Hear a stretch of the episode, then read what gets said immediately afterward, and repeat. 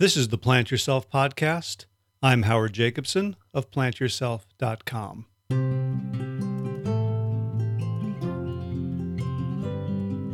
A quick announcement before we get to today's show. I am thrilled to announce that Proteinaholic, the book, the book that Garth Davis and I wrote together, has been turned into Proteinaholic, the audiobook. You can find it on Audible and Amazon, etc. And this must mean, of course, that Proteinaholic the movie and Proteinaholic the video game and Proteinaholic the theme park can't be far behind. And I personally can't wait to experience Gastric Bypass the roller coaster. In all seriousness, the reader, Corey Snow, does an amazing job. He really channels Dr. Garth's passion and outrage and humor with his voice. Get it. It's, it's really, really good. And you know how um, people don't like to read, but they're okay listening. So if you recommend it or gift the audiobook, we can help spread the message a lot further. Also, Proteinaholic the Book First Edition, which lacked an index, has been replaced on store shelves with Proteinaholic the Book Second Edition, which sports an index. And its younger sibling, Proteinaholic the Paperback, has just been released.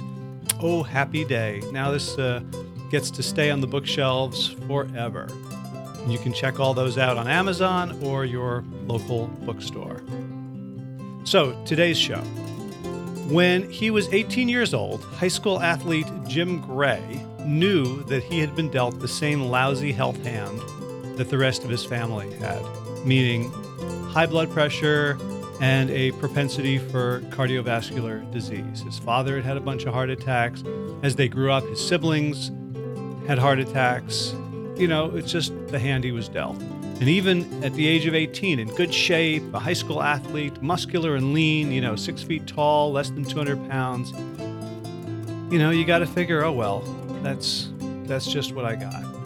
And because of that, because, because of that fatalism, he never, it never occurred to him or his doctors, more to the point, to do anything about it. And so his health continued to deteriorate, even even as he stayed active. It wasn't like he had some desk job. He was a firefighter. It's like uh, Rip Esselstyn and the Engine 2 team. Foreshadowing there. So he was on one prescription med for uh, hypertension, then it went up to two, to three, and finally he needed four meds a day just to control his galloping hypertension. Then, of course, you have to add the obligatory statins to control high cholesterol. And eventually, Jim started getting migraines, getting worse and worse until they were debilitating. They would last for basically three days, keep him out of commission. They'd recur at first twice a year, and then they increased in frequency until he was laid up like every 10 days. And that was the final straw, and the impetus for Jim to try something, anything, to relieve that pain and disability because he was on a whole host of drugs for the migraines and none of them so, in our interview, we cover his early health history. And remember, I said uh, he was a firefighter, the book and the program that turned him around, and what he's doing with all his health and energy now. So, without further ado, Jim Gray, welcome to the Plant Yourself podcast. Hi, thanks for having me on. I'm uh, honored to, to be on your show. Yeah, so um, you you've got a lot in common with uh, with Rip Esselstyn. I guess you're a firefighter, um, and you're you're running um, marathons and ultras right now. Um, but you you weren't always like totally into health and fitness, right? Right. I mean, um, like I uh, I used to play, I played football in high school, and uh, when I went to get uh, physical for college, um, found out that I had high blood pressure. Uh, so, 18 years old, and I was I was put on medication for high blood pressure, and um, I, I mean I was kind of always in, in what what people would think uh, in shape and healthy. I was never, you know, really big, really heavy or anything. Um, but like I said, since the time I was 18, uh, I had high blood pressure, and uh, that gradually progressed. You know, initially I was on like one medication a day, um, and through the years that progressed, got worse and worse and worse, to a point where when I was 38 years old, I was taking four medications a day just for the high blood pressure. Ju- Um, ju- wow. And and and yeah. were you at that point? Were you also taking meds for other things? Right. Yeah. I also um, had high cholesterol, and I also had uh, migraines. And the migraines were something that had kind of progressed too. You know, initially, I, you know, I had one here and there, occasionally, a couple times a year, maybe. Um, but they got to the point where I was having about three migraines a month, uh, sometimes four, and the migraines would last three days every time. Every time I had them, they would last three days and I would take medication, you know, and I, I even progressed up the the the scale on the the pain medications, you know, started with ibuprofen and got up to some pretty strong stuff, and and nothing ever got rid of them, and it got to the point where I I mean I had always kind of stayed in shape, you know, right around I'm, I'm six foot tall. I've always been like under 200 pounds. Um, like I said, outward appearance, you would think I was completely healthy. Um, but because of the fact that I was having these migraines, I got to the point where I wasn't working out. I was laying around the house, you know, and my weight got up to to 220 pounds, which, you know, for a lot of people that might not sound like a lot, but for me, I mean, that was it was it was it was pretty pretty high, and I was just feeling awful. Yeah. Now you, at age eighteen, to have high blood pressure. Um, so that's you know, there's a lot of people who can eat the standard American diet and get away with it for a lot longer than you did. You you were sort of like a, a canary in the coal mine, right? So Yeah. you you have you have a whole bunch of I guess you know genetic predispositions to be really really sensitive to the effects of that diet. Right. Like so I'm I'm I'm the youngest of five kids, and uh, I think at this point, pretty much everybody has had high blood pressure in the family. Um, they didn't all get it as early as I did for whatever reason. Uh, my dad had, I think he had four heart attacks um, before he, he he finally died um, at the age of 74. So I mean, it's a it's a big family history. The the heart problems. hmm Tell me tell me what your diet was like when you were in high school. Um, you know, I mean, back then it was pretty much whatever whatever mom cooked, obviously. Um, but it was. I would I would say it was a pretty typical standard American diet. You know, burgers and fries and you know stuff like that. Uh, you know, back then. Mhm. So I but but I was in decent shape because, like I said, I was playing high school football. I was planning on going to college to play football. You know, so I was working out a lot and um, you know, getting ready for college, basically. Yeah, so so to be diagnosed that early, did did you like what what lessons did you take away from that? Were you like, well, I'm just you know I'm- I'm just cursed with this metabolism, or bad luck, or there's something I could do about it, or like what what what was your self story? Well, I, I mean, I just kind of assumed, um, along with what pretty much all the doctors told me, um, that this is just it's just what you've been given. You know, you're going to have high blood pressure. You're going to have it for the rest of your life. What we can do now is try to give you medications and and try to control it. And really, even on medications, even though I got up to like four a day, um, and and I wasn't unhealthy. You know, I worked out. I ate as I got older. You know, I tried to eat the chicken breasts and and salad and and lean meats and stuff like that to try to, uh, you know, curb everything. Um, but nothing really ever seemed to work. And even on up to four medications a day, my pressure was always right around 140 over 90 um, for my blood pressure, which isn't a healthy blood pressure. Um, but I mean, as far as lessons, it's you know, it was just something I assumed that I would always have, and if it wasn't for the migraines that I was getting, I'd probably still have it because I probably wouldn't have changed a lot. Okay, so um, you you you became you're a firefighter, right? Right. So you've have you always had sort of an active lifestyle? Well, yeah. I mean, I've always been, uh, you know, pretty active. I've I've been a firefighter for almost 20 years now. Um, that was, you know, right right out of uh, high school. I went to junior college for a couple of years, um, and and uh, trying to figure out what I wanted to do. and then uh, a couple of years into it, decided I wanted to go into the paramedic and firefighter aspect of it, and uh, so I've been been you know on that track for like I said almost 20 years now. I've been a full time firefighter, and um, so yeah, I mean we're active. We've had we had well, my wife and I are both firefighters, so you know we're we're active, and uh, we have a couple kids who are 14 and 15 years old now. Uh, so they've kept us active, um, chasing them around. Um, so so yeah, pretty pretty active. Yeah, because it seems it seems like there's a, a a real disconnect between like you know from being a football player, an athlete, uh, a firefighter. Like you didn't want to go for a desk job. Like there's there's something about you that that really values what your body can do. It's you know stamina, strength. You know, very kinesthetic, right. and at the same time, it's it's being compromised in ways that you don't you know you have no idea why, but just like it must have felt at some points like kind of a cruel joke, like all these people you knew who maybe became insurance salesmen or middle managers are are like they're healthier than you are? Oh yeah, that's. I mean, that was something. You know, initially, you know, the, the high blood pressure. You know, when I initially got diagnosed when I was 18, I figured, you know what, I can. It's something I can get over. You know, I, you know, I was young and, and everything, and I thought, yeah, I can just I can take these meds for a couple of years and and you know I'll probably be be done taking them. Um, but you know, 10, 15 years into taking them, it, it was just you know it like you said it was a cruel joke. It's like hey I'm you know what I'm in decent shape. You know I don't look unhealthy. Uh, you know you look around you see a lot of people that that look unhealthy but they don't have the same internal problems that that you have. You know.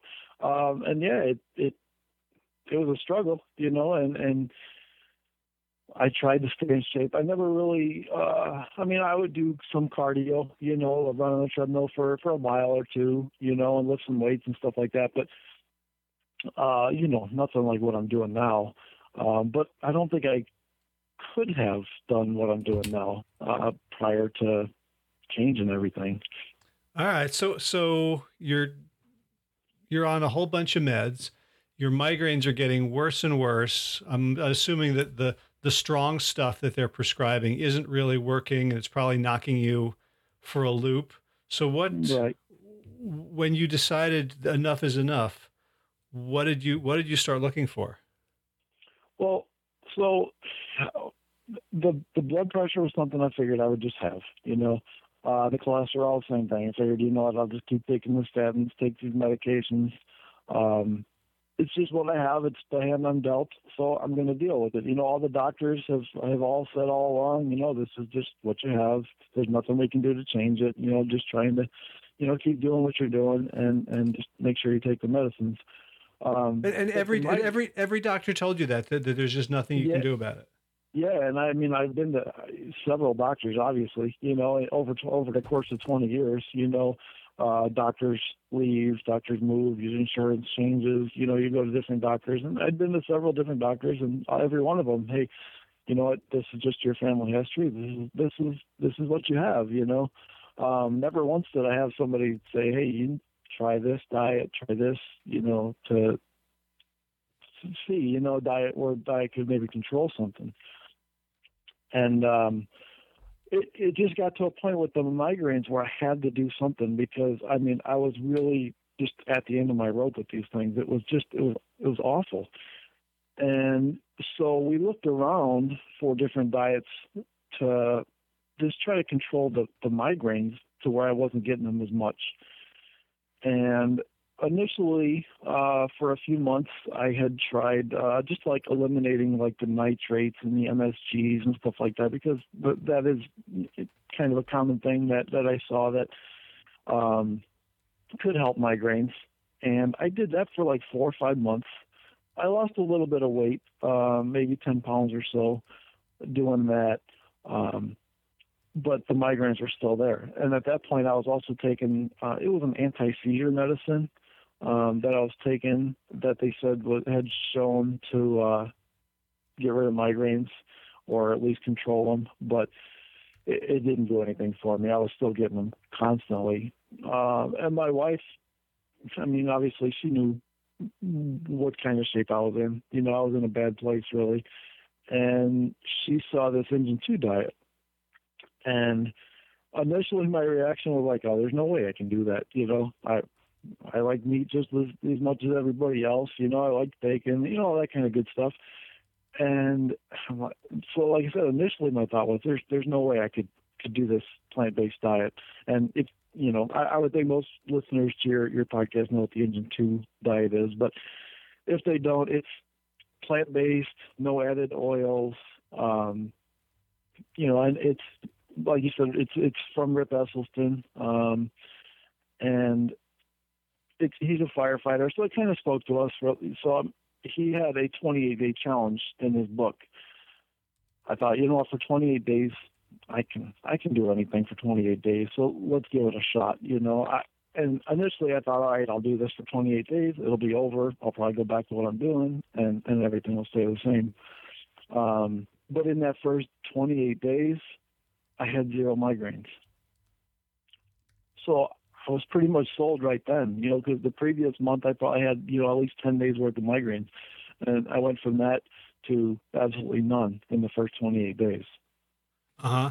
And so that, like, it sounds like you, you approached it kind of with a, oh, not a failure mentality, but like a, uh, you left a really big back door for yourself and then all you kind of you got kind of really surprised yourself with not having migraines. At that point where you're like well let me figure out like the one or two things so that i can go back to eating all the bacon and the meat and figure out like what part of this worked or, or, or were, were you ready to embrace the whole thing? Uh, kind of a little of both because um, you, you know I, obviously i wanted to know what this trigger is you know what what is it that's causing causing these migraines so i can fix it you know um, and I'm sure still in the back of my mind a little bit, there was always like, hey, I can go back to eating meat if I can just figure out what this trigger is. Um, but the thing was, in that first 28 days, having none, obviously, that I was thrilled. Um, but also, there was a big variety in the menu that we were eating. You know, you kind of get stuck in the same old, you know, chicken, broccoli, rice kind of thing. You know, it, as we're eating meat, you know, or whatever. But but you eat kind of the same things over and over and over. That first 28 days, everything was new and it was a big variety. So I was kind of looking forward to a lot more of these plant-based recipes, you know, and um, finding out what else we could eat. Uh-huh. So I mean, kind of a little bit of both, really. Okay. So I, I've never had a migraine. So can you describe to me like you know, when you just say three days of migraine, like I don't really, I think I can empathize, but I'm sure I can't. Right. Like what, so, what, what was that like that we, you know, so for, to suddenly go 28 days without, without an incident, like what, what was the before and after? Well, so if you can picture basically the worst headache you've ever had and multiply that by about five or 10, that's what the migraine will be. And you know, it feels good to sit in a dark room and not talk to anybody and not, you know, look at anything. Um, and I mean, I called off of work several times. You know, that that year before, I probably called off of work ten times during the year just because I couldn't get out of bed to to, to go into work. Um, and like I said before, you know, when when you deal with that ten days out of the out of the month, pretty much you get lazy. You lay around. Um, and you just don't want to do anything for fear that doing something is going to start up another one, or you know you're you're going to have it. So the fact that I could go from really a bottom point, I mean, the head, it was just like I said, I was at the end of my rope, ready to do something drastic, and to go an entire month without having to feel that, it was like the weight of the world lifted off me. Um, and you know obviously i was hoping that the diet had something to do with it and i could continue doing that and they would stay away. Uh-huh. and for the most part they have. I mean it's been two and a half years now since we started and i've had a couple of migraines in that time but nothing like what i dealt with before. Uh, So, um, so what happened for the second 28 days? You're like, okay, well, this is good. This is going to work. Did you stick with it? Did you, did you just repeat the, the rotation? Like it sounded, it sounded like variety was very important to you at that time. So what, how did you continue? Well, there was a lot of the recipes that we really liked. Um, so we repeated a lot of those. And we were also trying to find um, like some recipes that the kids would really like um, so that we could get them on board with it as well. Um, and so a, a, lot of the stuff was was Engine 2 diet stuff that we would do again for that next month. Uh, my wife also looks at Pinterest a lot and found a lot of recipes on on Pinterest that were just plant based ideas. And uh, once once we started getting through that, um, that was kind of a point where we that second month we really started to uh, really fall in love with it and really wanted to get the kids doing it because initially what we did with the kids was like um, if if we were making something for dinner, we would still make them say a chicken breast, but then whatever we made for dinner, we would make as a side dish for them. Uh-huh. Um, but they started liking everything too, and we got to a point where we just wanted to eliminate all the meat, dairy products from their diet as well, because we really started to, uh, you know, like the idea of it. And you know, through month two, I still didn't have a migraine. I was starting to have so much energy, um, starting to work out a little bit, and um, you know, go from there. So your kids were were like 12, 13 at the time. Yeah, yeah, because my daughter will be 16 in a, in a couple of months. Um, so yeah, they were yeah 12, 12 and 13. What did you get a lot of resistance from them at the beginning? Uh, you know the hardest the hardest part was getting the milk out of the house. Um, the like the chicken, the steak, that kind of stuff. Um, that wasn't as hard as the milk for for whatever reason. My son really I mean, he always had cereal, and he would he would drink a lot of milk, and um, he was resistant to like the almond milk and the the stuff like that. Um, but it came to a point eventually where we just decided that you know what, this is what we're doing, um, and then just just got the milk out of the house and got the almond milk, and he just he started drinking it, you know, because that's what was there and using it for cereal and stuff because that was all that was in the house. And at this point, they're you know they're pretty much fully on board with it. Now they'll they'll have something occasionally if they're at a party or at a friend's house or something like that, but uh, for the most part, they're they're pretty much fully on board too. Uh huh. And did, do they understand that they're they're heir to the same genes that? Uh... Yeah, and I mean, and they saw they saw where I, what I was going through, even though they were only twelve or thirteen. You know, they they can see a difference between dad then and now, you know. So they they understand it, and my daughter my daughter's really gotten on board with the uh, the the ethical aspect of it as well. Um, you know, something that it's really opened all of our eyes to the ethical aspect of it, doing it for a couple of years. How did, how did that come about? Because it it sounds like that wasn't at all part of your agenda when you started. What was your what was your experience of of just becoming aware? Was it just like when they were talking at Engine Two that that would come up a lot, or like how how did that bubble up to your consciousness? Well, like yeah, like I said, initially it was all um, doing it for health. You know, we just I, I was trying to figure out something that would work and for for the health aspect of it, and and that that worked. And then obviously, you know, going through the couple years learning that we really don't need the animal products in our body. Um, you start seeing the, the factory farming and you see that aspect of it as something that we don't necessarily need in this country um, because we can sustain very a very healthy diet without the animal products. And then there's the movies, you know, the the documentaries. Um, you know that that we've seen the forks over knives and, and um, Earthlings and, and you know all those those documentaries that we've watched that that show all the you know how bad the, the factory farming can be. Hmm. Well, it's interesting because you know it's al- it's almost like rather than going looking for that stuff, it's simply eliminating all the animal foods from your diet. It sounds like it just it just removed any obstacle to seeing what was already there. Right, exactly. I mean, pretty much when you're eating it and you assume that's what you need to eat, you just you don't even think about that aspect of it. You don't think about where the food came from. You just want it on your plate, basically, you know, and you just you start to think about it more and more um, when when you're not eating that way. Yeah. So, um, when when did you start changing your uh, your your movement lifestyle? So you know now now you're well. Tell us what where where are you now? What what sort of uh, you know running or activities do you do? Well, I started uh, a, a couple months after we started the plant-based diet. We started in January of 2014. Um, I believe it was March, April, somewhere around that time frame. Um, there was the lottery for the Chicago Marathon, and up to that point, I hadn't been a runner.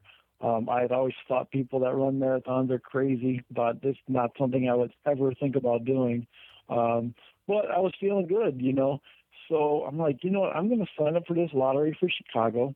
If I get in, I'll find a training plan and I'll go do Chicago. If I don't get in, you know what? That's fine. It's not going to hurt my feelings. And I'll just, you know, I'll start working out a little bit, lifting some weights, doing that kind of stuff. Um, but running wasn't really on on the plan.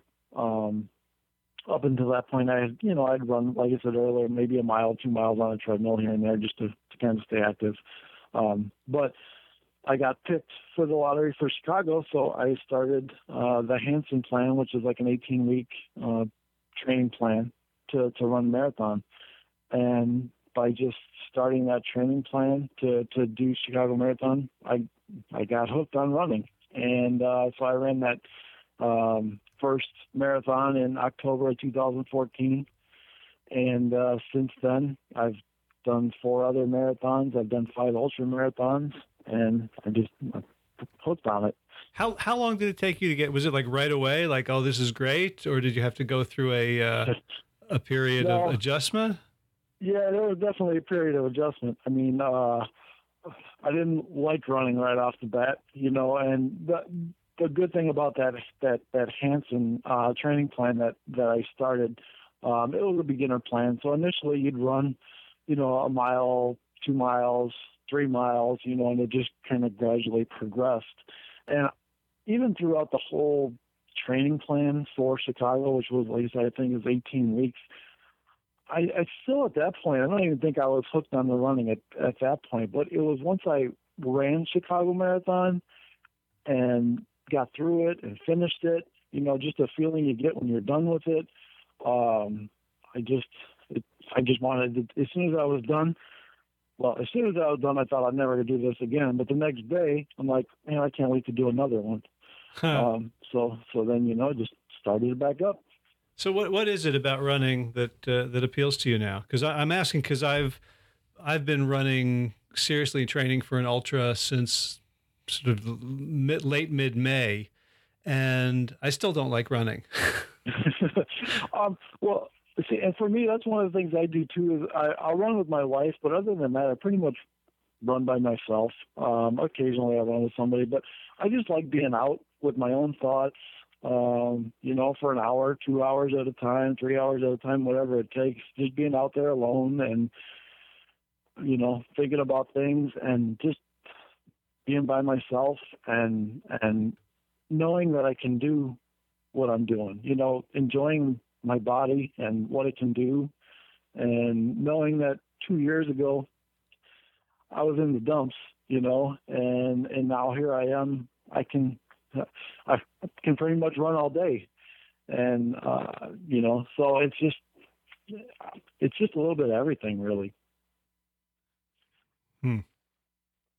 So, um, you ran the, your first marathon, little uh, I guess almost uh, two and a half years ago, right? Yeah, it was October of 2014. 2014. So, oh, so less than yeah. less than two yeah, years ago. So, yeah, it's less than two years. So, can I ask what your time was? Uh, the first one was four hours and 32 minutes. Uh huh. Right around there. Um, and that one, I uh, I learned a lot by running that first one because you know you get into the whole uh, the race. There's a lot of adrenaline flowing. If you've never been um, the Chicago Marathon, there's probably millions of people watching the race. You got people cheering for you the entire race. So I'm sure I started way faster than I should have.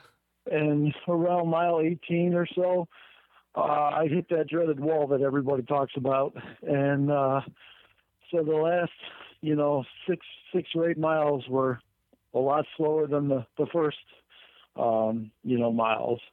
But you know, I got through it. Uh-huh. Um, and so, you know, I learned with the other ones to, you know, cut the pace back a little bit and take my time and try to enjoy it. Uh huh. At so, at some point, do you did you like feel a a competitive spirit enter? Oh. Like I want like I want to improve my time. Like it, it suddenly it became, you know, a goal unto itself. Yeah, I'm I'm super competitive uh, in in in most things that I do. Um, and so, yeah, that's a goal of mine now is to try to get that, that time under four hours, which I haven't got there yet. Um, so that's something that, that I've been working on is trying to, uh, you know, get, get faster. Um, but you know, some of the ultra marathon training is a little bit different. I, I take it a little differently, I guess, than, than the marathon training. So not as much speed work and stuff like that, that, that I do when I'm you know, training for a specific marathon. So uh, some, I, I've I've sped up, but I haven't got to where I want to be yet. Uh huh. But I'll get there. Gotcha. So how how do you decide like what when to what to run next or when or where? Like how do you how do you plan your your your growth and progress and schedule?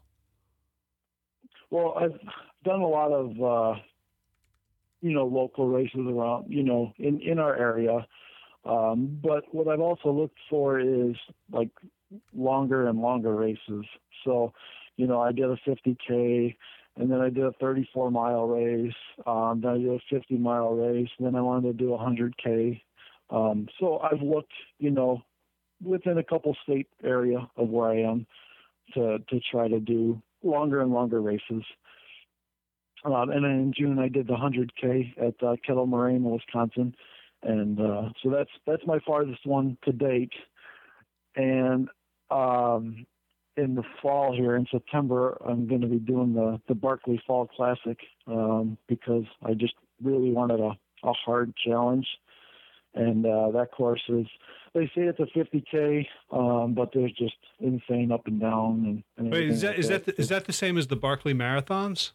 It's it's put on um, by the same guy and it's it's basically a small taste of the Barkley marathons. But yeah, it's it's the same area. So, the, for, uh, so Head State Park. For people who don't know about the Barkley marathons, could you talk a little about it? Because it, I, I, it's like the most crazy, hilarious thing I've ever seen. yeah, the Barkley the, the the the Barkley marathons is insane, and there's a uh, a documentary on that.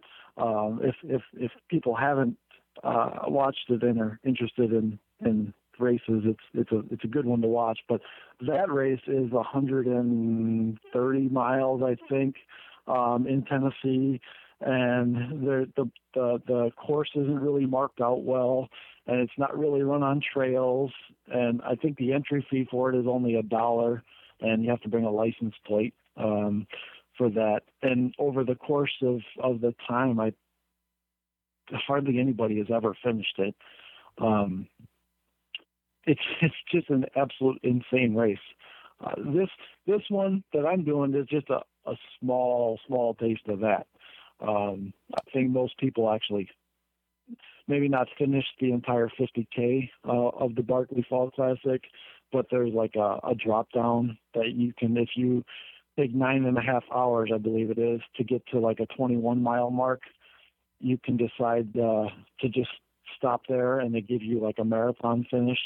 Um, and then you get four more hours, I believe it is, to to go the entire 50k if you decide that that you want to um, for this Barkley Fall Classic. So uh, I I know I'm not ready for that Barkley Marathon yet, um, but this one I think is going to be a lot of fun. Uh-huh. Now, do you? I know the Barkley is like really hard to get in, and you have to know someone who knows someone who knows someone. You have to fill out this really esoteric application form. Was it the same for the the Fall Classic?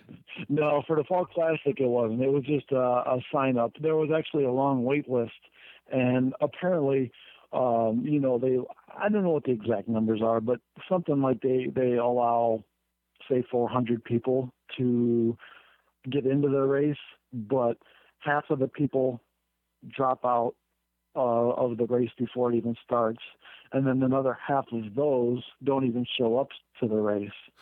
So they say if you if you show up to the Barkley Fall Classic, you're better than 75% of the people who even signed up for it. um, so so I think people get scared of, of, of this one.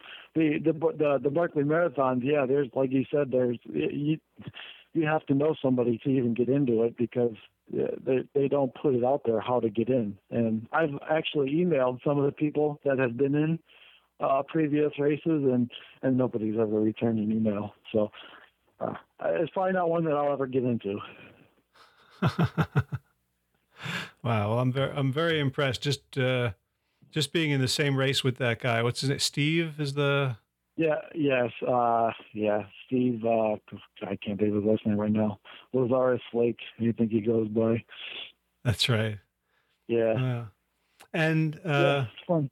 Yeah. So how, how is how is your you know first first your diet and then the exercise is that rippled out in you know past your family into community like what's what how how has it affected other people besides yourself? Well, first of all, with the change of diet and exercise, I don't take any medicines anymore, um, which is just amazing. And like I said, I've maybe had a couple of migraines in in, in the last couple of years, so um, that right there, it, it sells the diet itself. Um, and how and how long I, did it take you to get off of the meds? And and and were your doctors willing to do it, or did you take matters into your own hands, or find a different doctor? Uh, well, so what I did initially when I very first started the plant-based diet, I took myself off the cholesterol medicine, which I know I shouldn't do, but it was an experiment that I wanted to try, you know, and I knew I could, you know, for a couple months I'd, I'd be all right. And I knew that I was going to be taking blood work within a few months after, you know, starting it. So I took myself off the cholesterol medicine um, initially. And about two months after we started the diet, I went and got all my blood work done.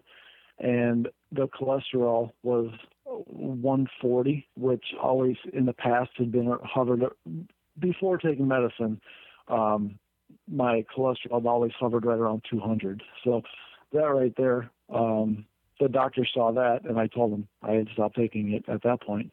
Um, he's like, "Well, then just keep doing what you're doing." uh, my blood pressure within that first couple months had started coming down um, to the point where he took me off of um, so I was taking three medicines. One of them I was taking twice a day.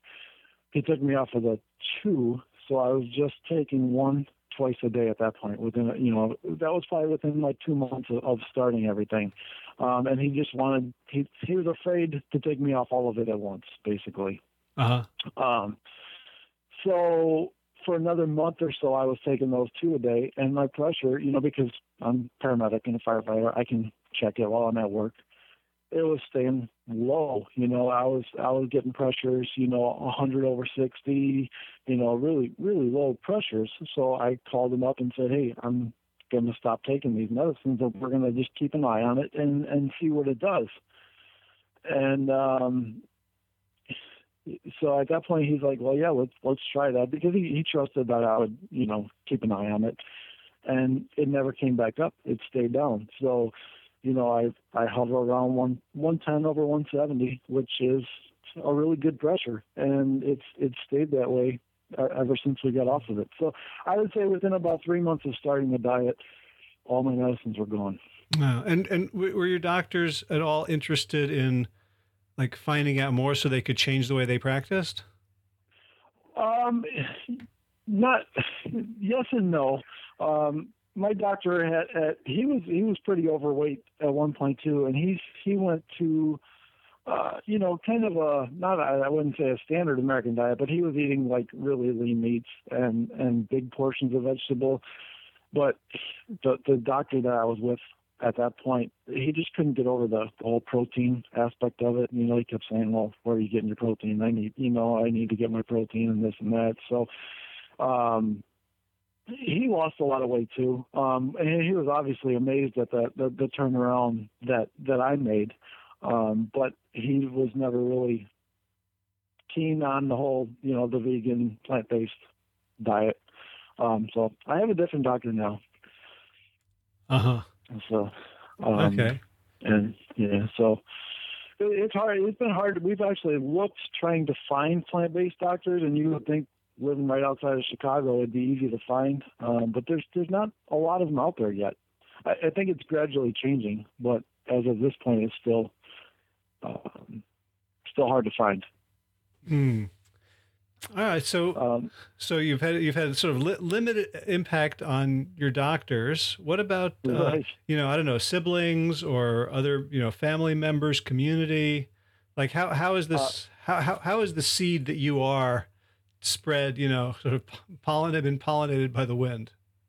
Well, and so I you know I'm a firefighter, and we all eat together. Um, we've the, we've always ate together, and that was one thing that I had to do initially was just decide, hey, I'm not eating with the other guys. I'm going to on my own. Um, but as they've seen changes, you know, obviously more and more guys have been um, interested in it, you know, to see see where it is. And I'll cook meals for guys occasionally here and there. Um, it hasn't got to the point where I do it every shift yet.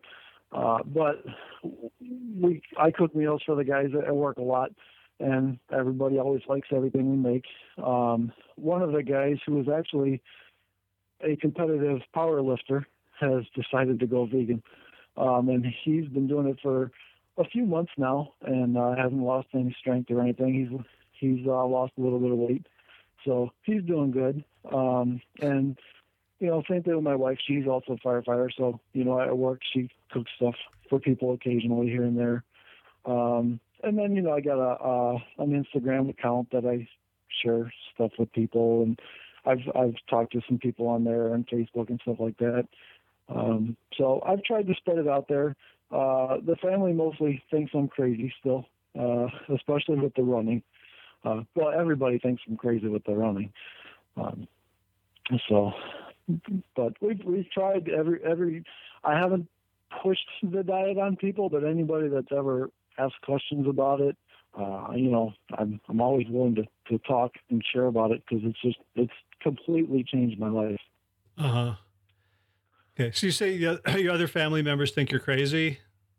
Yeah, pretty much. We did have a, a Christmas dinner at our house last year, and everything we made was plant based. We didn't tell anybody before they came over. We just you know, it was at our house, so we were cooking.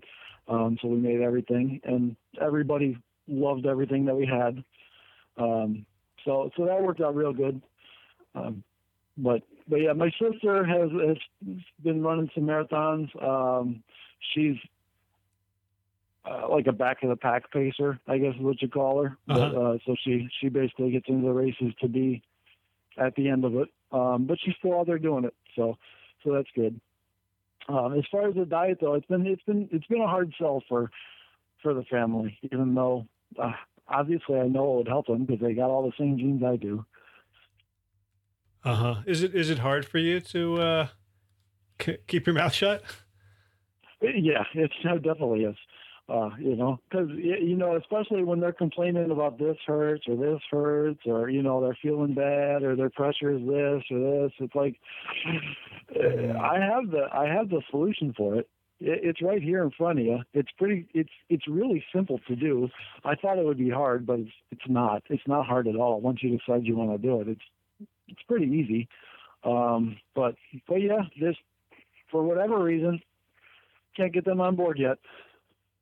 Huh. Are you going to send them this interview? yeah, oh yeah, for sure they're going to listen to it. And uh, I did one other uh, podcast with Dr. Jamie Delaney Uh-huh. um, out of Florida. She's a plant-based cardiologist. I did that, and of course, I shared that with everybody. Um, so, so yeah, they're gonna hear it. Huh. All right, and what and uh,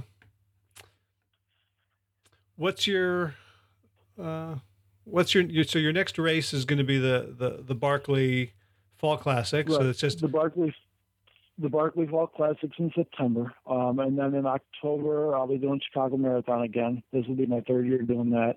gotcha. Um, you, you aiming you aiming for a sub four? Um, possibly. I'm hoping. Uh huh. My my best my best so far is 412. So I've I've gotten faster, um, but um, I'm hoping hoping for it. Um, but uh, three weeks after doing the Barkley, we'll see how the body is. Uh huh. Sure. That's going to be a tough race. Um, Gotcha. and then in uh, November, or it's Oct- end of October, beginning of November, I got a, uh, another 34 mile race, and then um, I'm hoping to do a 50 miler in December. I just got to find one that I want to do, and then hopefully next year I'm doing a 100 miler. Hopefully, that's that's the goal. Hundred miler. You, you you you say that much more calmly than I would. I believe me, a couple of years ago, I thought a marathon was insane, and now, yeah, you just I'm looking to go f- uh, further and further and further. I really like the ultra stuff. You know the the that that hundred k I did at Kettle Moraine. I really love that. Um, the fifty miler I did in Indiana last December. I I, I love that one, and I just I, I like the whole community with the ultra running and and uh, the aspect of just kind of being out there all day. You know, you know you're going to be out there all day, and it's just I I really like it.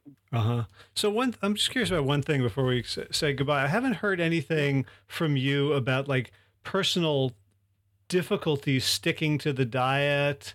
Like I hear from a lot of people, you know, cravings, and you mentioned earlier that you didn't want to give it up because you know you didn't want to give up bacon. Did that occur? Yeah. Did you have that, or or was it just No. like made a decision and it was kind of easy?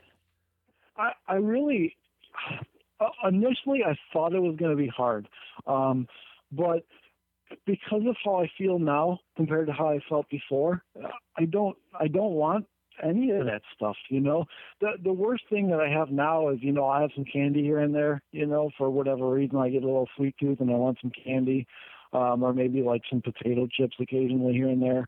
Um, but that's that's really the worst of what I what I have now. I just I've lost all cravings for for any of that stuff. Now, you know, stuff still smells good. You know, if I'm at the firehouse and guys are cooking bacon, it, it still smells good to me, Uh-huh. but I don't want to eat it. You know, um, the, hardest part about not not sticking to it, but the hardest part is just having to answer the same old question every day. Where do you get your protein? You know, and and and that's just it. Kind of gets old hearing that day in and day out all the time. Uh-huh. Um, but but other than that, no, I really have had no no issues. I've I've enjoyed every minute of it.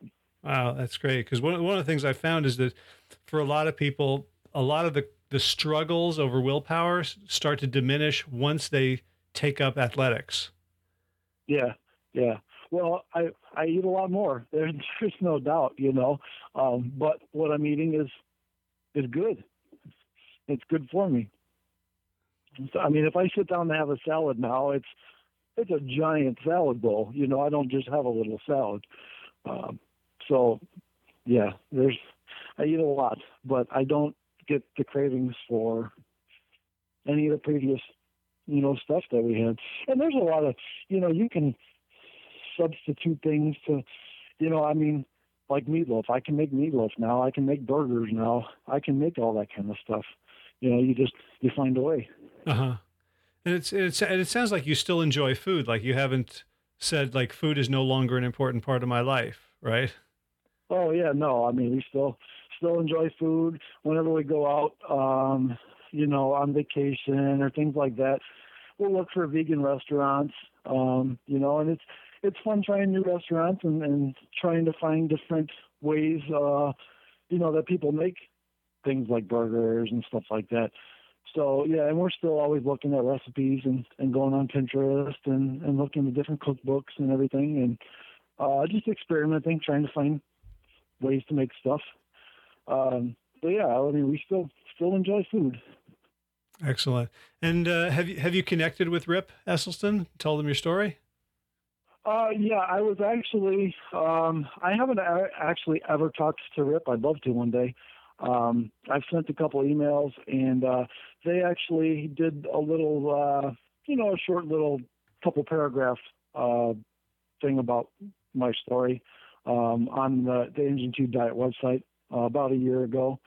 Um, but I've never actually talked to Rip himself.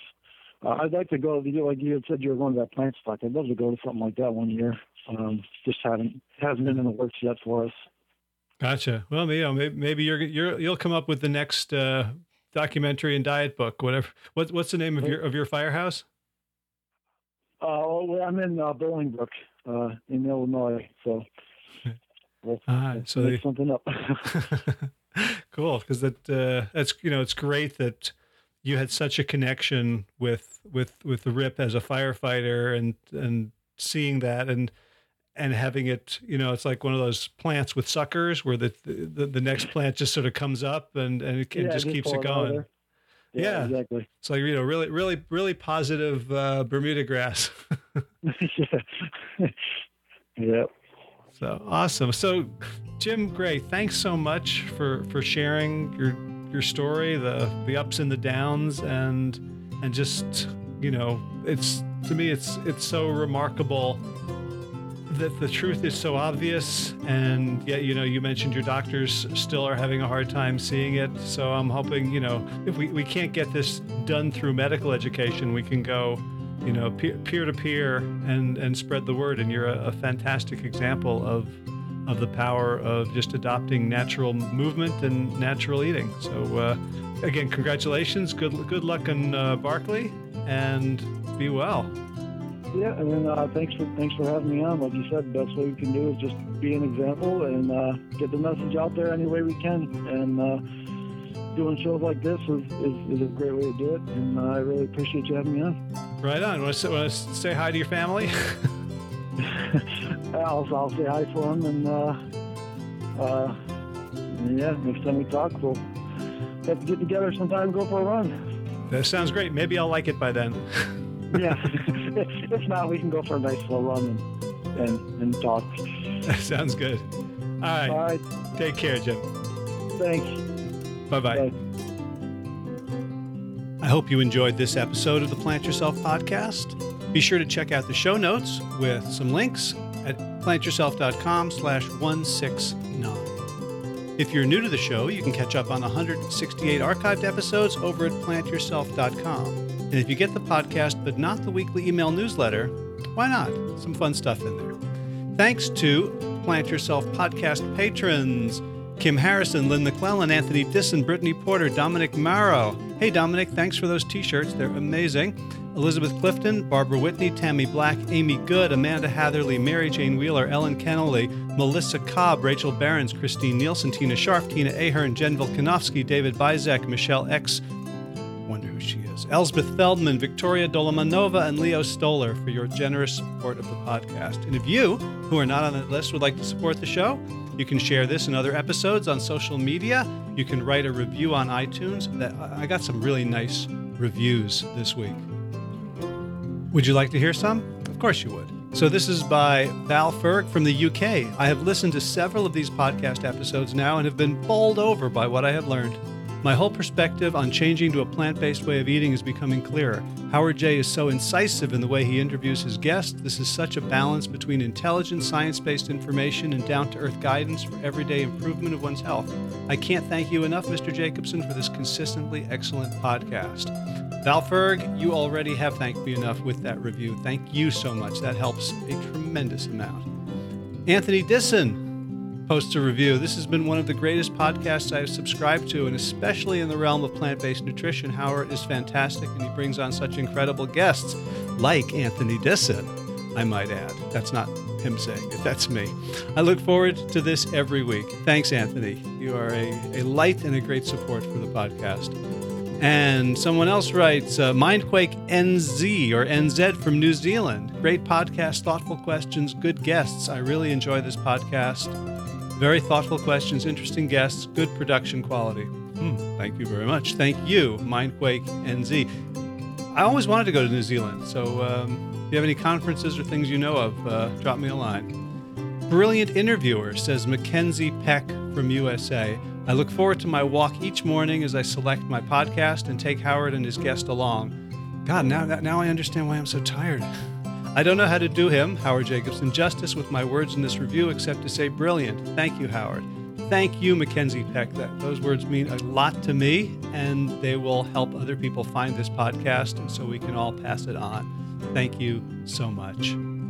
It was great to meet so many of you this past weekend at Plantstock at the Esselstyn Farm in upstate New York. And I have a special thanks to everyone on the fun run who made it up the hill before me, and that was pretty much everyone, and cheered my labored ascent. If you haven't attended one of these Engine 2 events, definitely check out their website. I think it's engine2.com, or certainly just Google Engine 2 Esselstyn, and definitely try to put it on your calendar for next year. They do they do great work. So, in garden news, our brush mower is now working so we can tackle the tall grass and reclaim more planting space. We've harvested most of the winter squash and have high hopes for the sweet potatoes now that my wife Mia has finally gotten ahead of some of the weeds near those sweet potatoes. All right, that's it for this week. So, as always, be well, my friends.